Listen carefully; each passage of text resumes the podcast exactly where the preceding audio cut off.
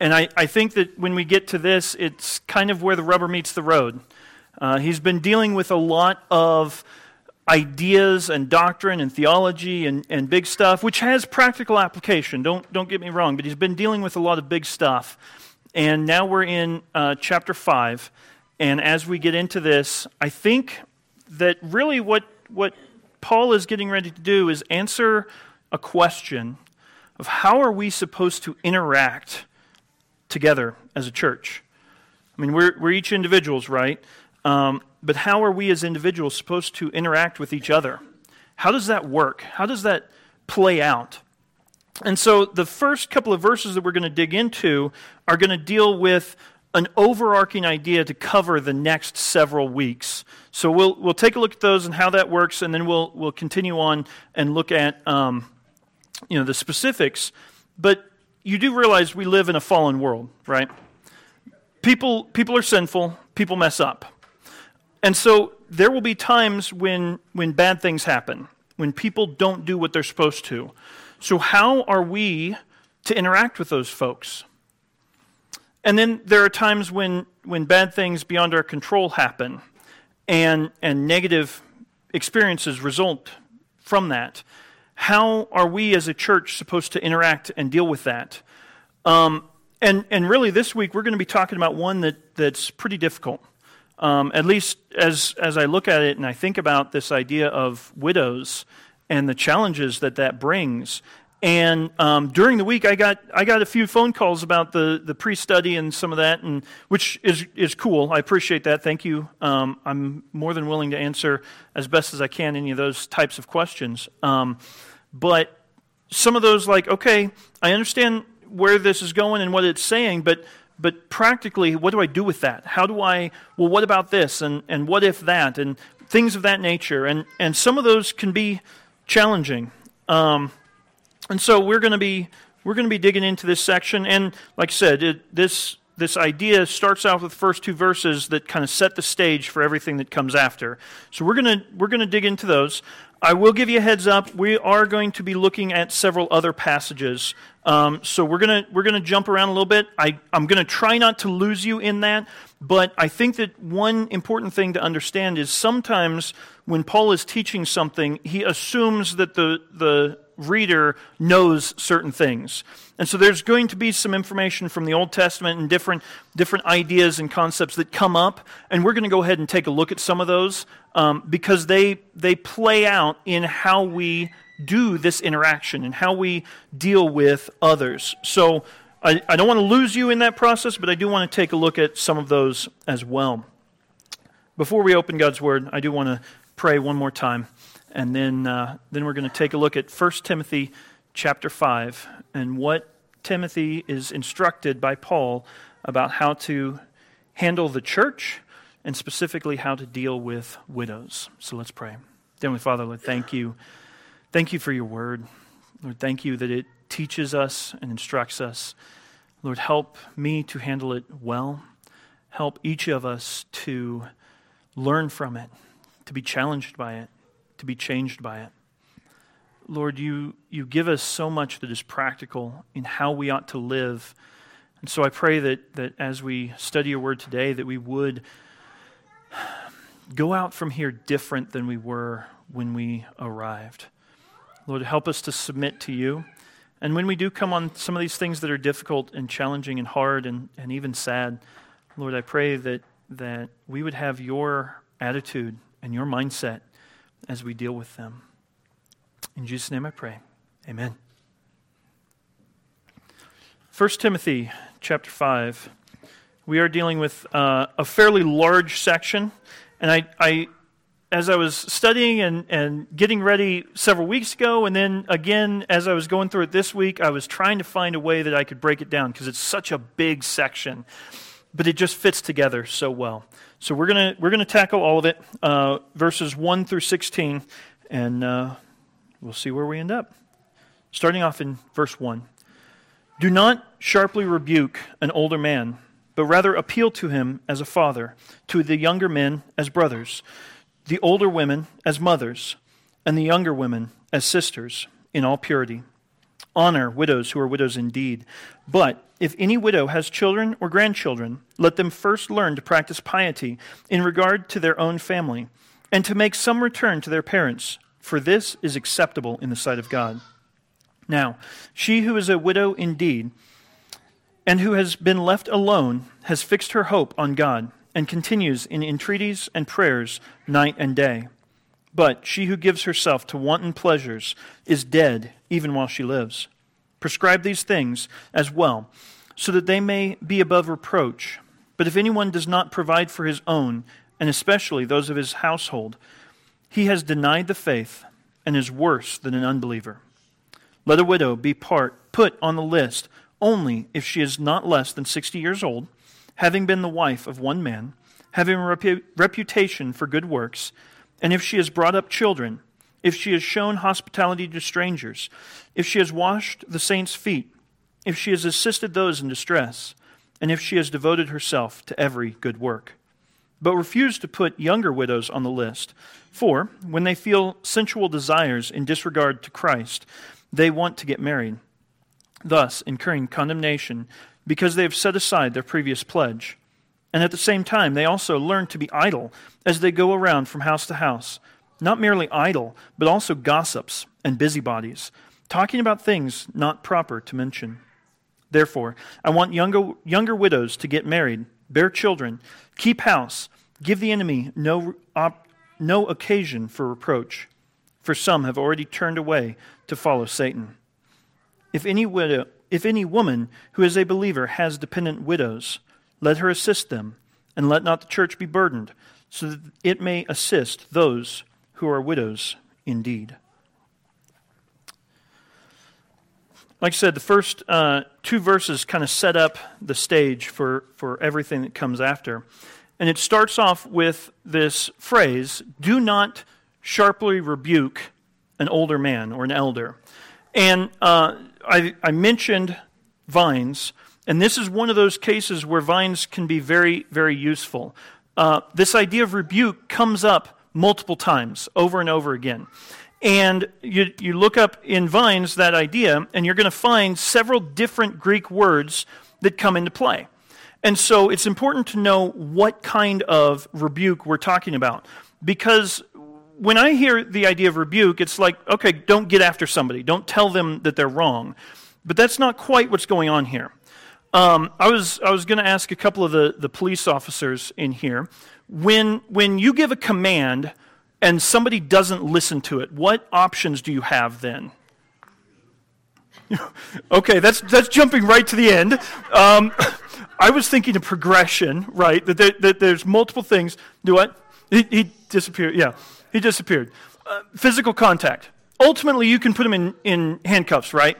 And potentially throw them in jail right? Well, that's the type of idea that's going on here.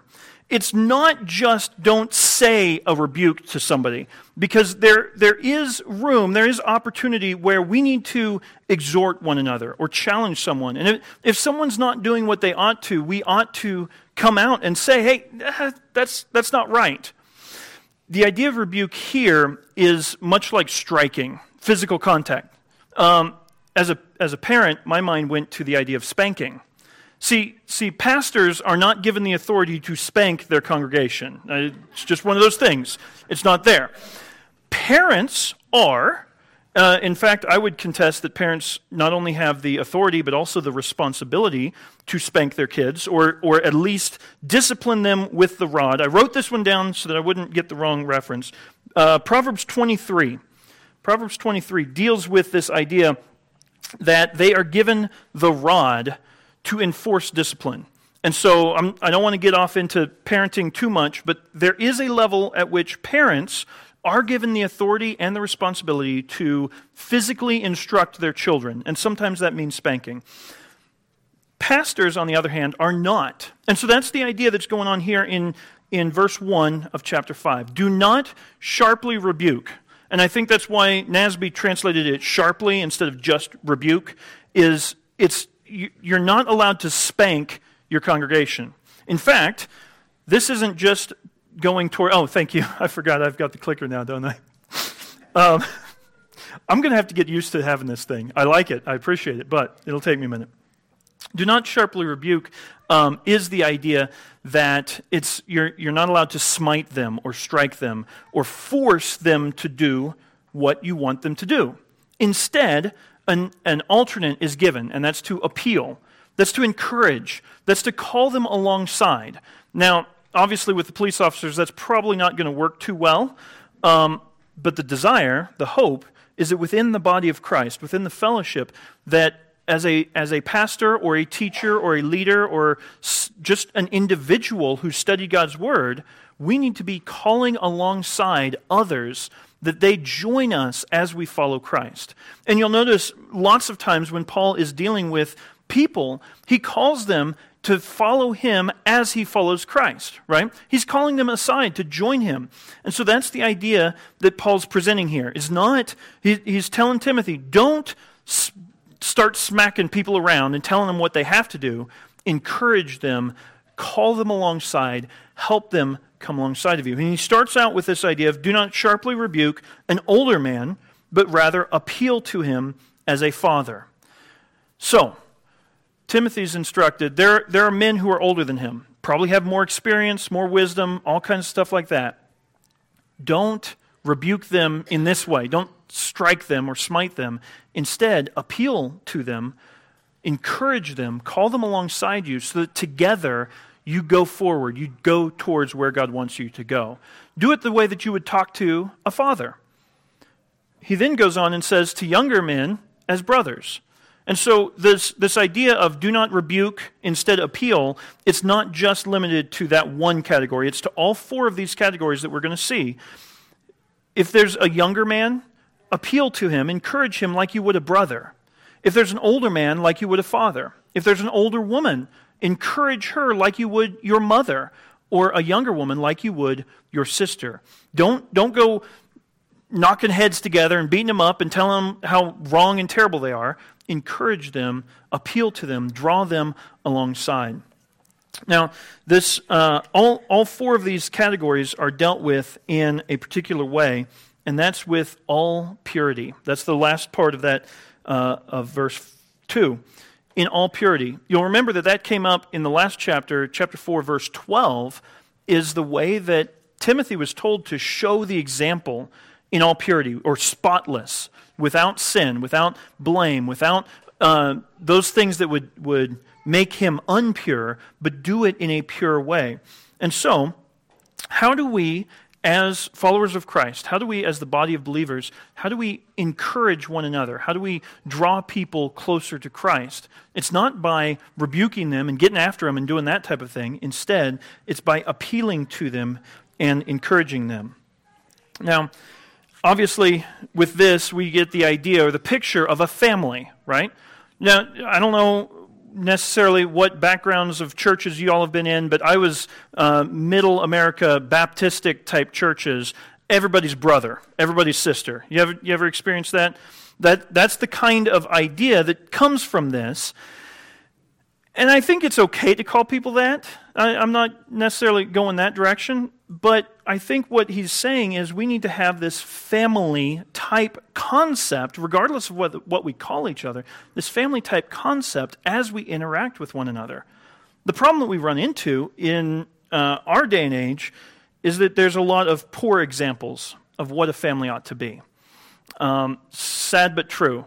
When, when I say uh, like a father, everybody has a picture in their mind, and some of those are accurate and some of those aren't. Some of those, unfortunately, sadly, are of bad fathers, of poor fathers, of, of absent fathers, perhaps.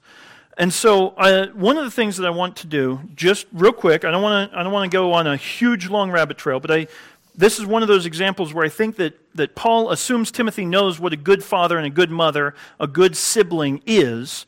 So I wanted to, to real quickly, real briefly, see if I can make this thing work. Hey, there we go. Take a look at a couple of passages. Uh, like I said, I don't want to get I don't want to get lost in the weeds, but I do think that it's important to understand a couple of things about uh, how God views parents, how God views fathers and mothers. So, real quick, in Leviticus chapter 19. now, you'll recall Leviticus is the book to help them understand how a redeemed people or a people brought out of slavery, how they are to live in relationship with a holy God. And so this is, this is looking at what's it going to take to be living holy now that we are redeemed out of slavery. Um, and in, in Leviticus chapter 19, he starts off it says, The Lord spoke to Moses, saying, Speak to the congregation of the sons of Israel, say to them, You shall be holy, for I, the Lord your God, am holy. Every one of you shall reverence his mother and his father, and you shall keep my Sabbaths. I am the Lord your God. Do not turn to idols or make yourself molten gods. I am the Lord your God. And I got thinking about that. Okay, if we are to interact with older men and women as if they were fathers and mothers, this is probably part of that. This idea of every one of you should reverence or respect or look up to. So, as a younger man, I'm, I'm instructed then that I need to look up to the older men, even though they may be, you know, what, whatever, I may have gone to college and had more experience in that regard than some. That doesn't matter. I still have a responsibility to respect them or reverence them in, in this way, in this idea. Now, one of the things that stood out to me in this chapter, um, here in Leviticus 19, is that before he addressed the idea of idols, and before he addressed the idea of uh, Sabbaths, he deals with this idea of how do we interact with our parents, with our fathers and our mothers. And I, it just struck me as interesting that in order to be holy, in order to be set aside, we are to reverence our, our parents prior to him getting to all of these other things. I just thought that that was kind of, kind of interesting. This idea of reverence is the same, same word that's used in other places when it talks about fear God, um, that, that we are to have a holy fear or a, a reverential awe is one way that that's defined sometimes, or a, a respect or a recognition that this is weighty, that this is important. So, moving on to the next one Leviticus chapter uh, 20, verse 9. In Leviticus 20, verse 9, it says, If there's anyone who curses his father or his mother, he shall surely be put to death. Hmm. I think God God takes this seriously. And so, what, what I want to encourage with this, like I said, we're taking a, a, small rabbit trail, but the, the idea that I want you to get from this is God has expectations about what it is that we interact towards a father and a mother. And when he tells Timothy, treat these older women and these older men as fathers and mothers, as mothers and fathers, I think that what he's saying is have respect for them.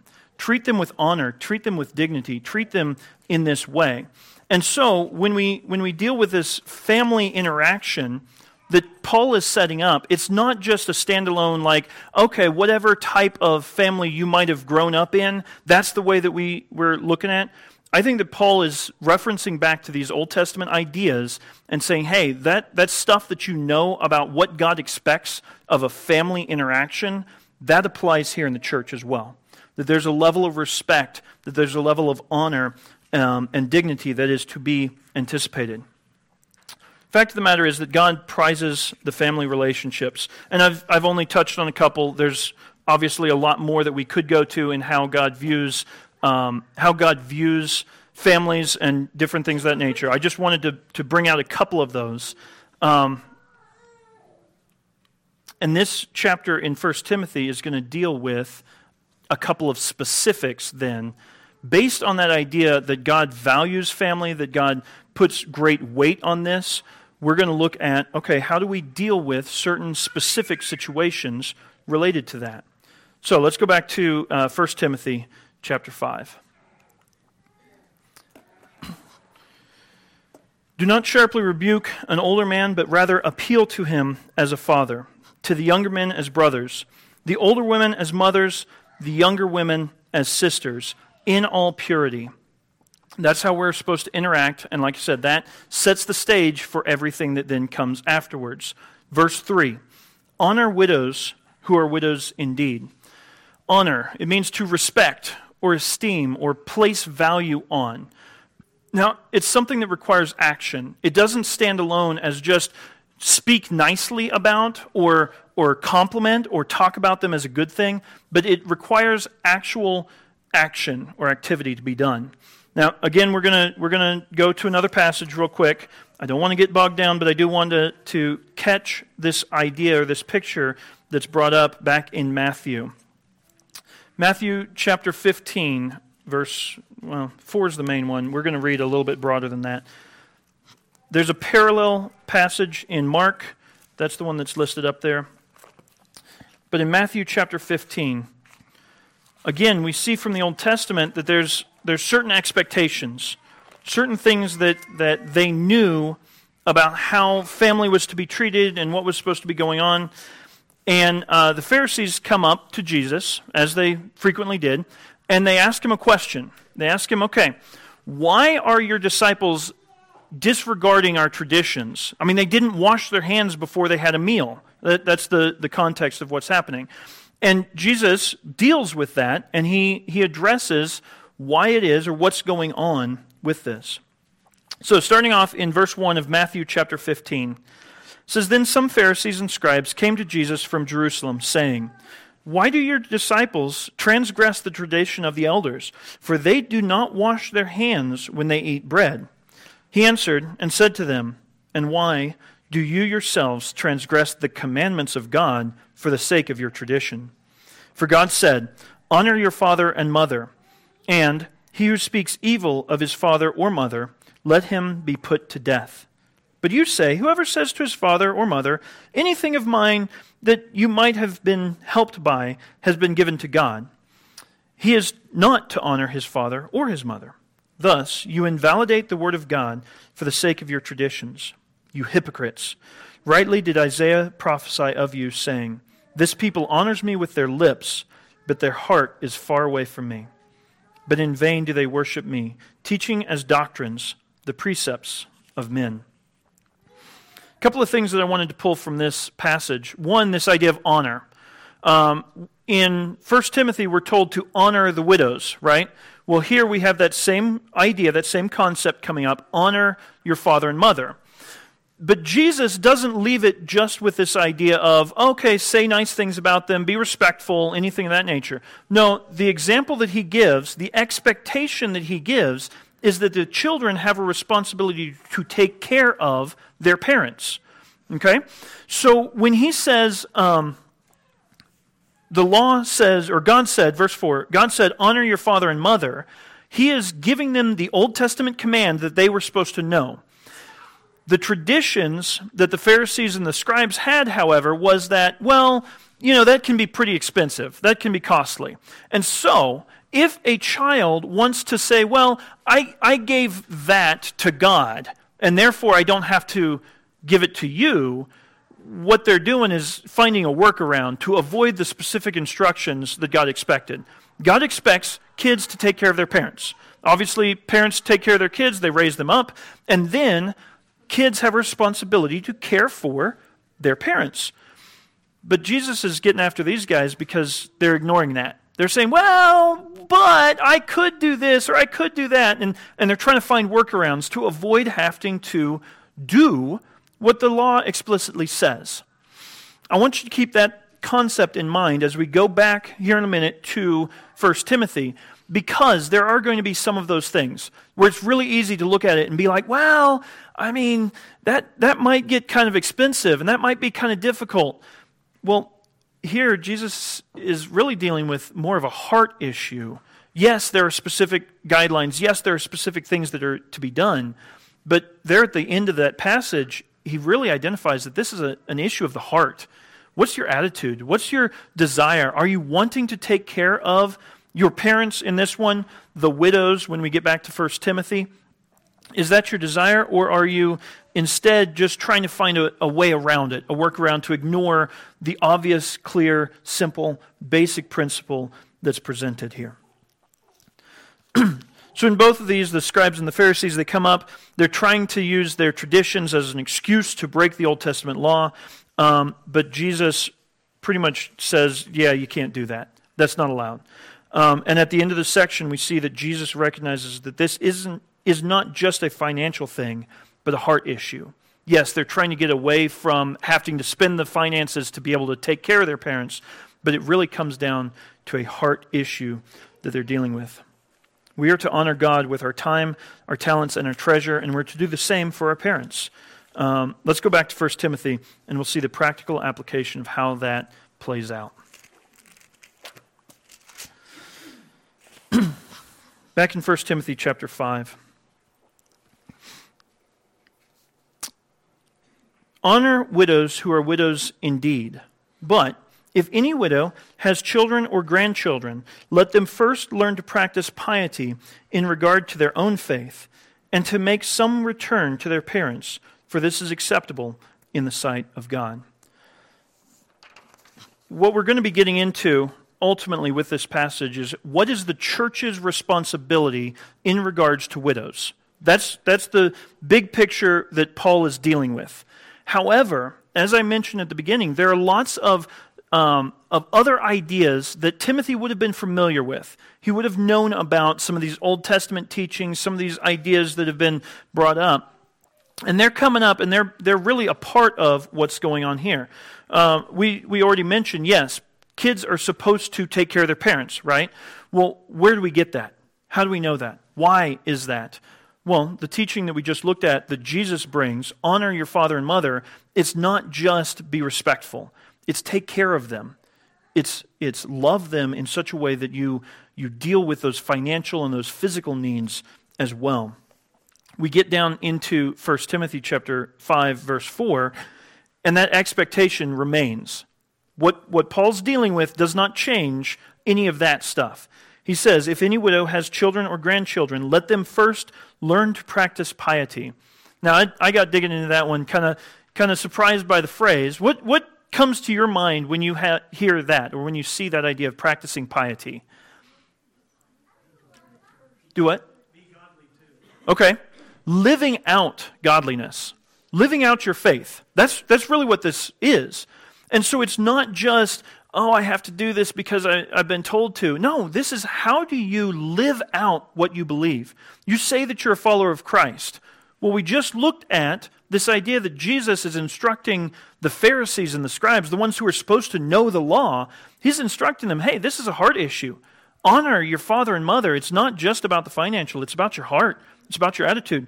Well, in the same way, children and grandchildren, notice it's not just one generation, it's multiple all of the offspring are to live out their faith in a certain way. They show what they believe based on this. Live out your faith or practice piety in regard to your own family and make some return. Parents, it, it's tough. It's tough to raise kids. It's expensive, it's hard, it's challenging. Some of the, the younger families, you know how much diapers cost, right? That, it takes a lot. Some of the older families, you know how much food costs as they become teenagers. It gets more and more expensive and more and more difficult. You've invested a lot into them to take care of them, to raise them. In the same way, uh, they are expected then to turn around and make a return to your parents. This is acceptable in the sight of God. Simply put, you say that you have religion, but how does that play out? What do you do about it?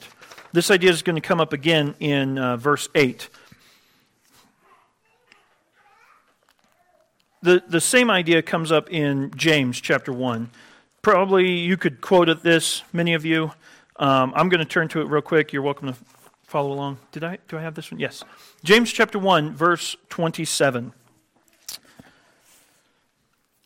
We're almost done going all over everywhere else. We'll bring it back to, to 1 Timothy shortly.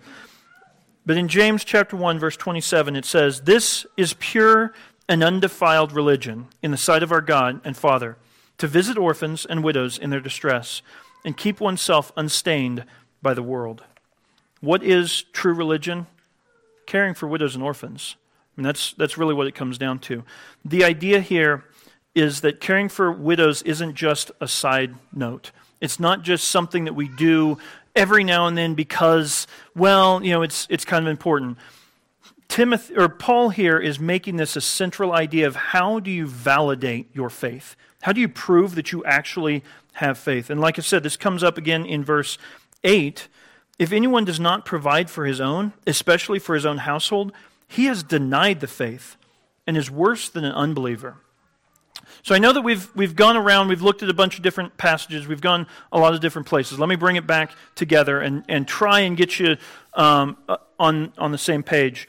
What's going on is Paul is assuming that Timothy knows certain things, assuming that he understands these ideas of what does God expect of families, what does God expect of honor, what, does it, what is the expectation in regard to these ideas.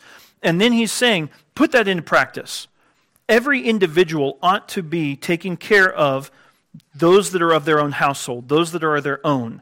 Now, obviously, we realize we live in a fallen world, and there are people who don't do this.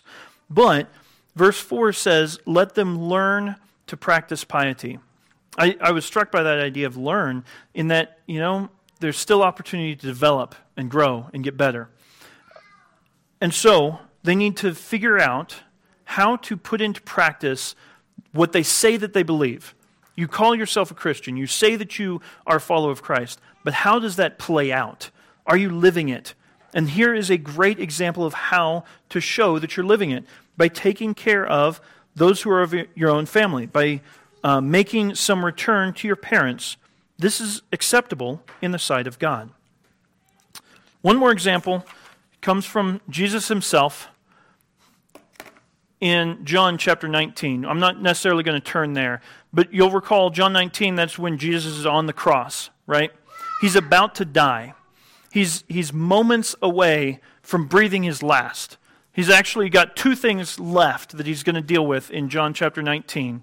The one that we're going to look at, and then he says, I'm thirsty to fulfill a prophecy and then he gives up the ghost and he dies. So, right before his death, he looks down from the cross and he sees the disciple who he loves, John.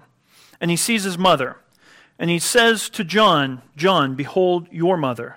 And he says to his mother, Mother, behold your son. And then uh, verse 27 says, From that hour, the disciple took her into his own household. And so, what Jesus does is he deals with this. He's about to die, and he makes sure that his mom is taken care of. Now, the question that came to my mind is okay, where's, where's Joseph? What happened to Joseph? Or, or what about the brothers? Where, where'd the brothers go? And, and those are good questions. There's a lot of, a lot of stuff going on with this. But the point that I want to draw out is the fact that Jesus took care to make sure that his mother was cared for.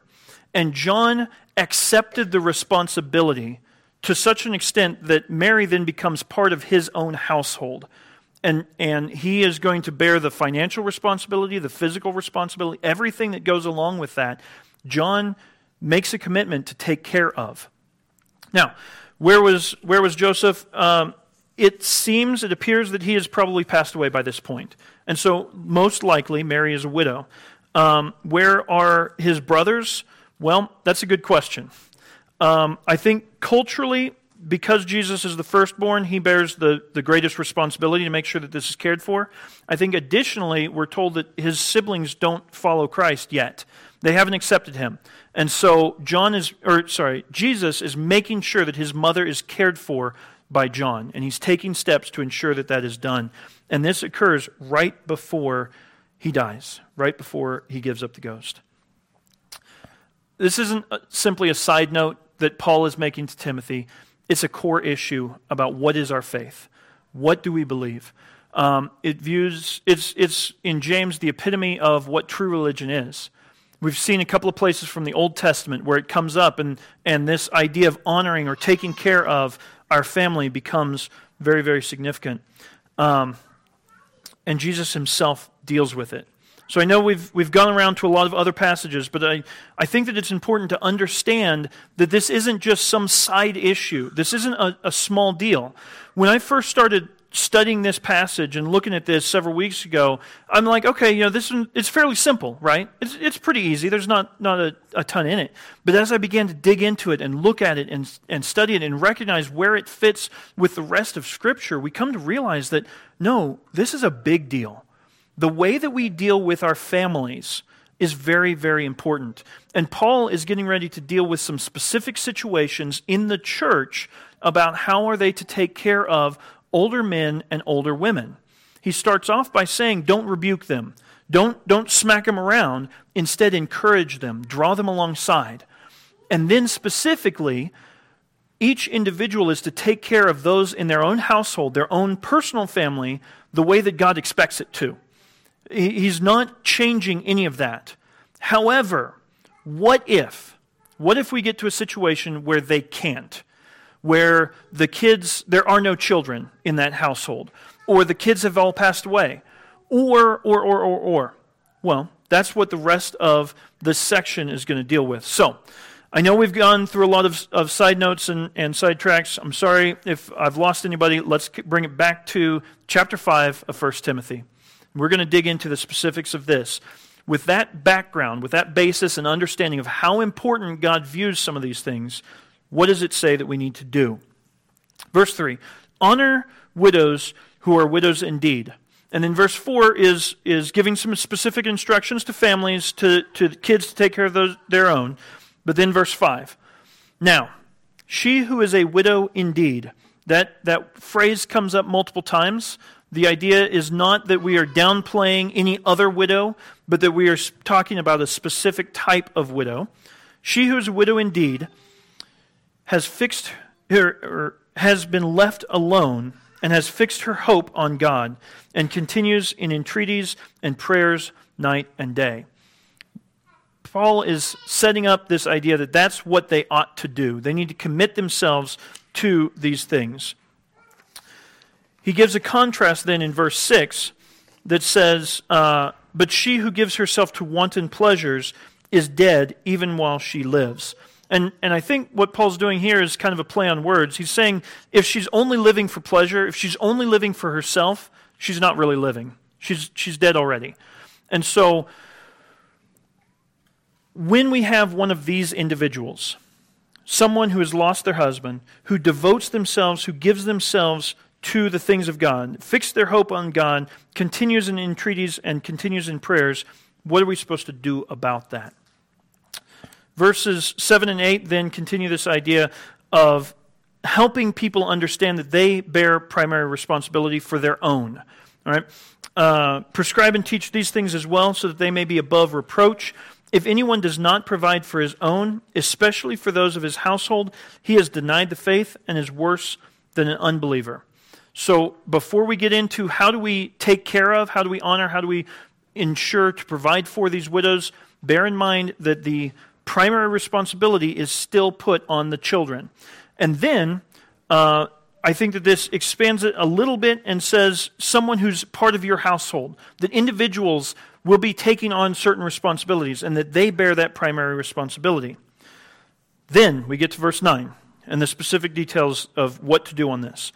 Let a widow be put on the list only if, only if she is not less than 60 years old, having been the wife of one man, having a reputation of good works, and if she has brought up children, if she has shown hospitality to strangers, if she has washed the saints' feet, if she has assisted those in distress, and if she has devoted herself to every good work. Now, the first, first and foremost, what does this deal with a list? Based on that idea of honoring the widow, this is a list that puts them into a registration or a recognition that the church is taking on that responsibility, that financial obligation to care for this individual. Now, there are eight, uh, eight items that are listed out as requirements in order to be put on that list. And here's one of the where, where one of those questions comes up, in which we can be like those Pharisees that we looked at, who try and find the workaround to, to avoid it, or we can be like the way that Christ describes it of, of honoring them. What if somebody doesn't quite meet these? Does that remove all of our obligation? We have no responsibility to help them. We don't we just we cast them out. They're they're a widow who's 59 a 59 year old widow, do we just say, nah, forget them, I don't, I don't need to worry about that? No, not at all. Not at all. You start digging into Scripture and you're going to find all kinds of love your neighbor, love one another, help, strengthen, all of that stuff. None of that is removed in any of this. What we're talking about here is a specific situation in which the church as a whole takes on the financial obligations.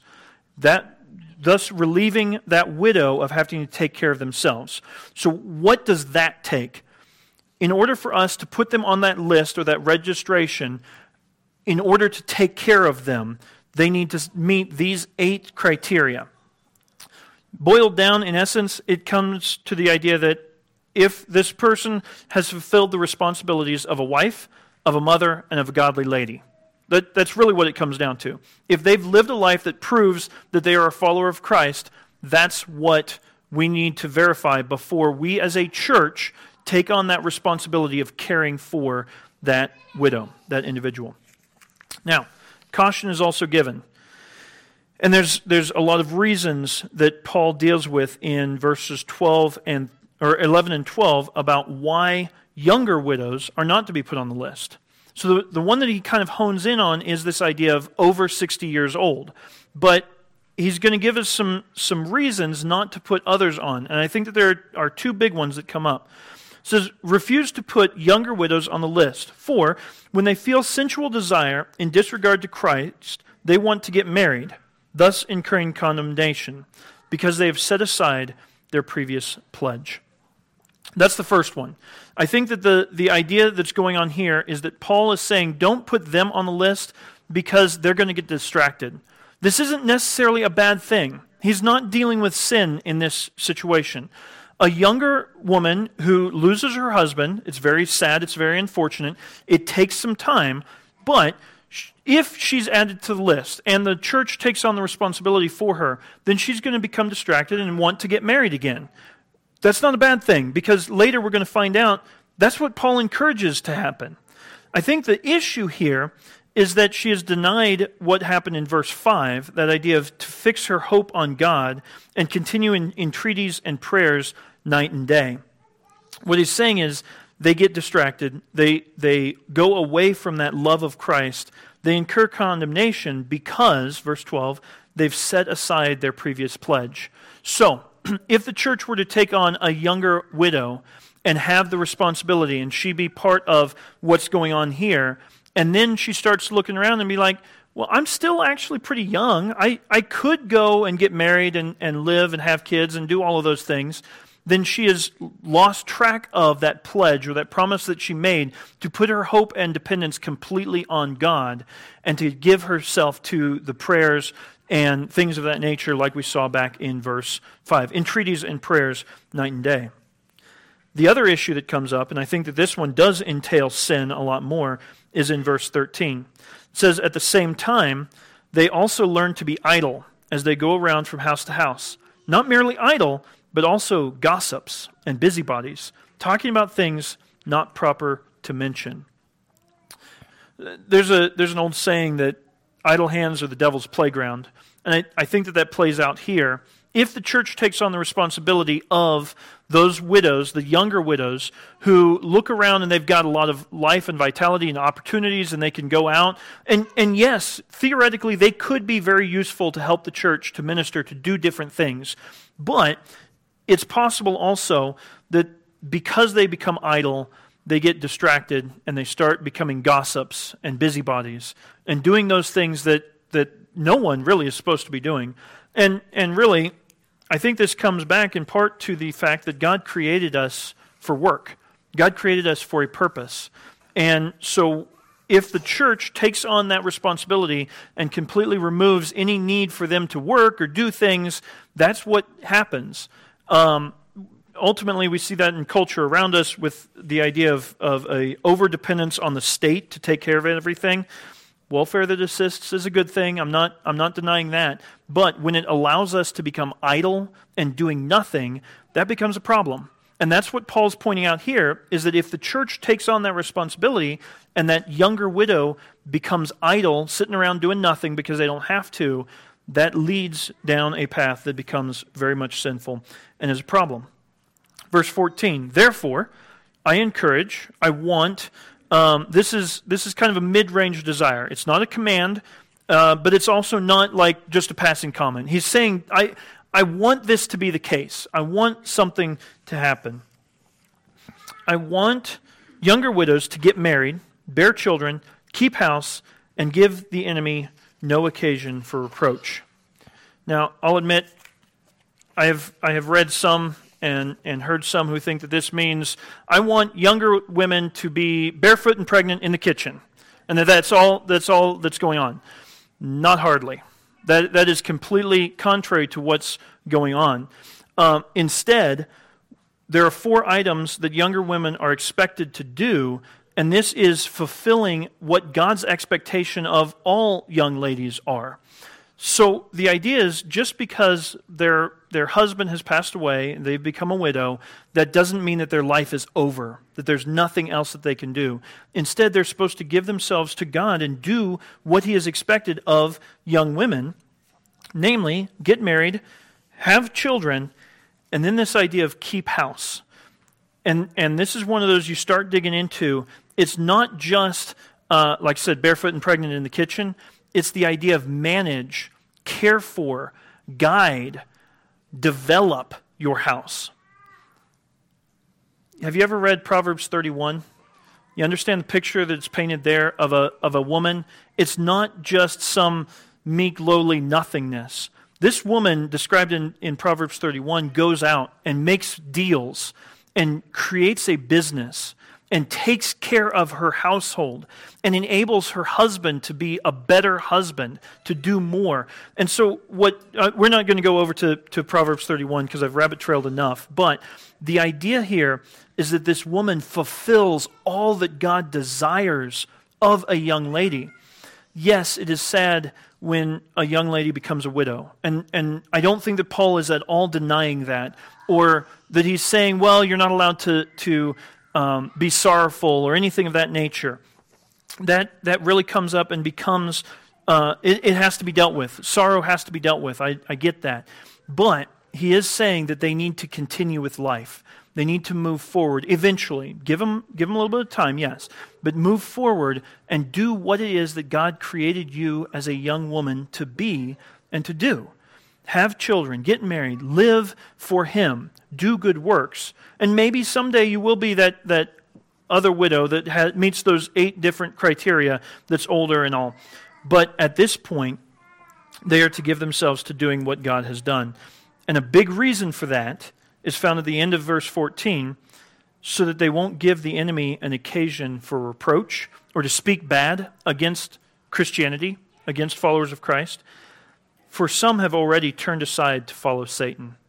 Again, this becomes a, a big deal when, when these young widows, these young women, go away from what God desires, it turns people away from Christ. And that's a problem. These young ladies have the opportunity to do what God designed them to. And so Paul is encouraging them to fulfill what God expects of them. He's also encouraging the church not to allow them to do things that fail to fulfill God's plan, but instead help them. All the way back to the beginning of the chapter, do not sharply rebuke, but encourage them, bring them alongside, help them develop to become what God wants them to be. Now, there's a question that comes up. It's a, a what if that came to my mind as, as I was thinking about this and, and dealing with it we have in our congregation, let's, let's bring this specifically to us, not just out there thinking about, but specifically to us. We have some young families uh, in, our, in our church with men who are involved in dangerous occupations. Um, bad things could happen to them. What do we as a church do if something were to occur? If we had a young widow, I, I, I don't want to use too much. But, okay. I've been talking to John a little bit. Um, he's in a dangerous situation, he's in a dangerous job. And something could happen. And we, we have several of those. I'm picking on John because I talked to him on some of these. What do we as a church do in regard to that? I think this is where we also go back to that, what I looked at with what Jesus has to say, and what, I, what we looked at with some of those Old Testament ideas we recognize that there's a heart issue going on. And this is setting up specific requirements that give us a baseline foundation of what we need to do. That doesn't prevent us from going above and beyond. If there were a young family uh, that lost the husband, in this church, I don't think that this removes our responsibility to help them, but it does specify some of the things that we do that are helpful, that are truly helpful, and some of those things that would cause more problems down the road than actually. Now, obviously, I pray that this doesn't occur, but we as a church would have a responsibility to come around and to pray for and to encourage and to help and to, to draw them closer to Christ and, and probably to give some assistance as that's needed.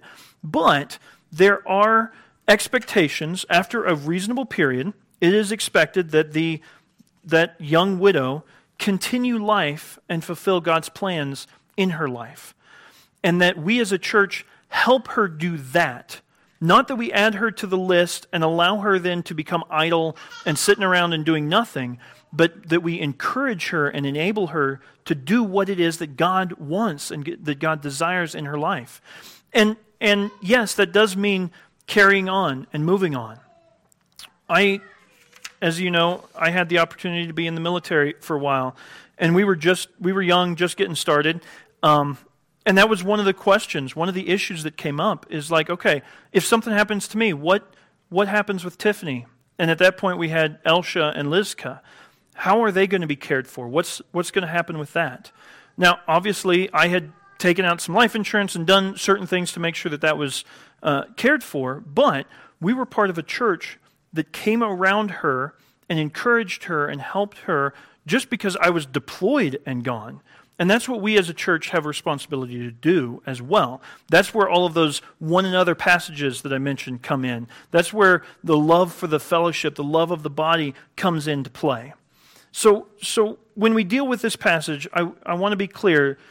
Paul is giving some specific instructions, some specific commands as to how we are to deal with these older widows.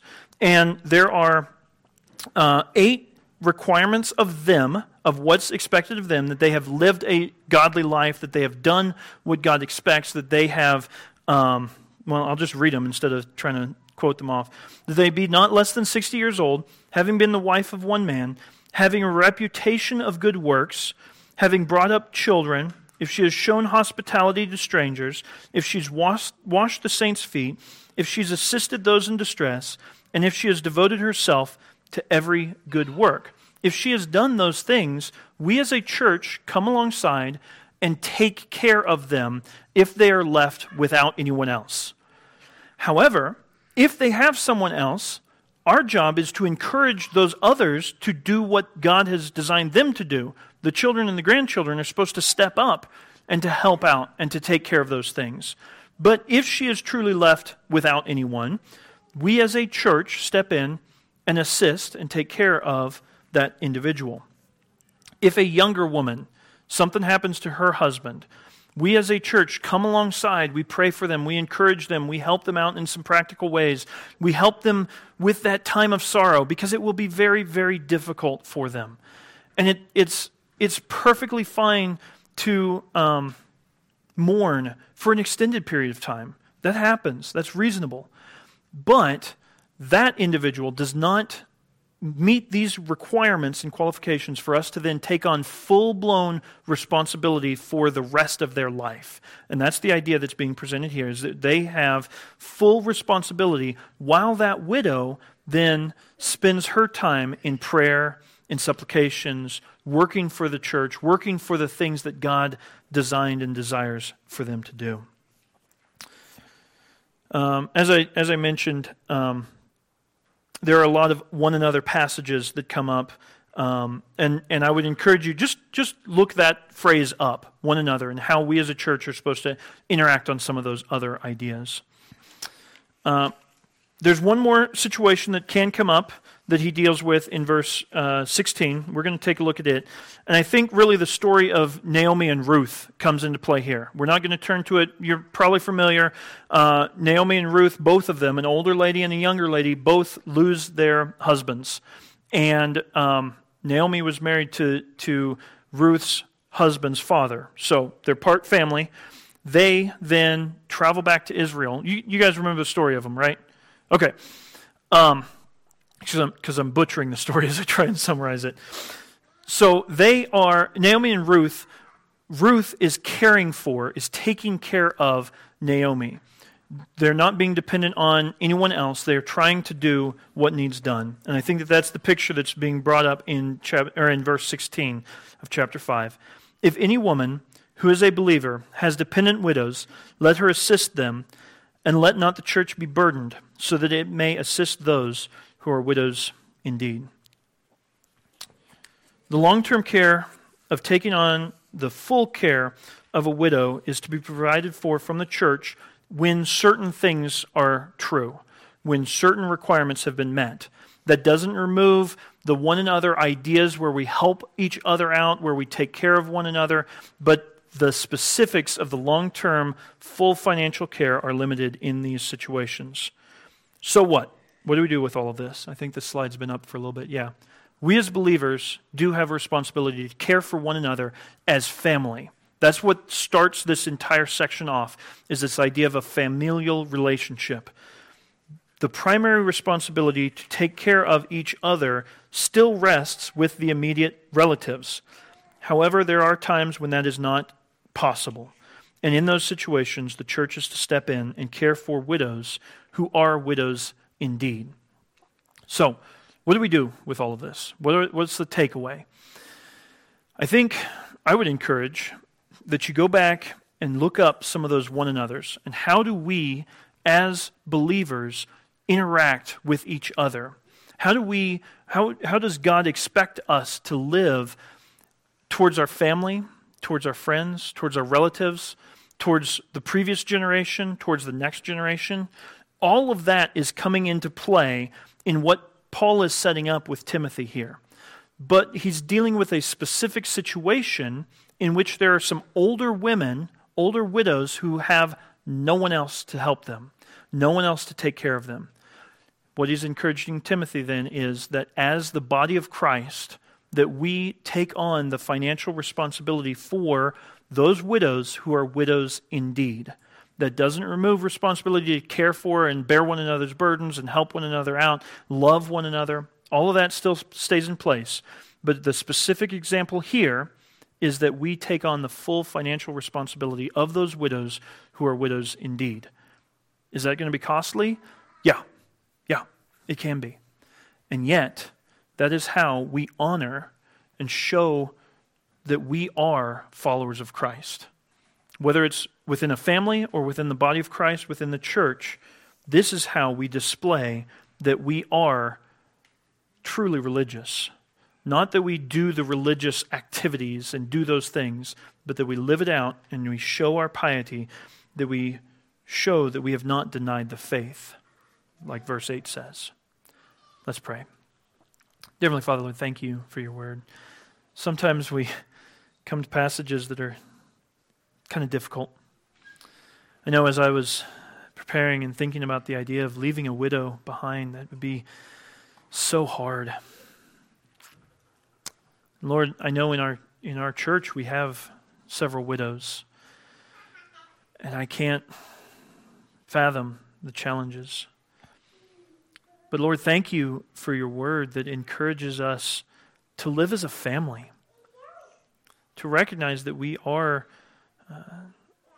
brothers and sisters in Christ. So, Lord, I pray that, that we would put that into practice, that we would love one another the way that you desire us to. And Lord, as we, we look at this passage and these specific situations, Lord, help us to fulfill your will in those. Both those who need the, the help and those that need the encouragement to, to do what they are supposed to be doing. So, Lord, I pray that you would help us as a church to fulfill your goals and your desires. Help us to relate to one another the way that you desire us to. I thank you for your word. I pray that it would change us so that we become more like your Son, following his example and living as you desire us to. In Jesus' name I pray. Amen.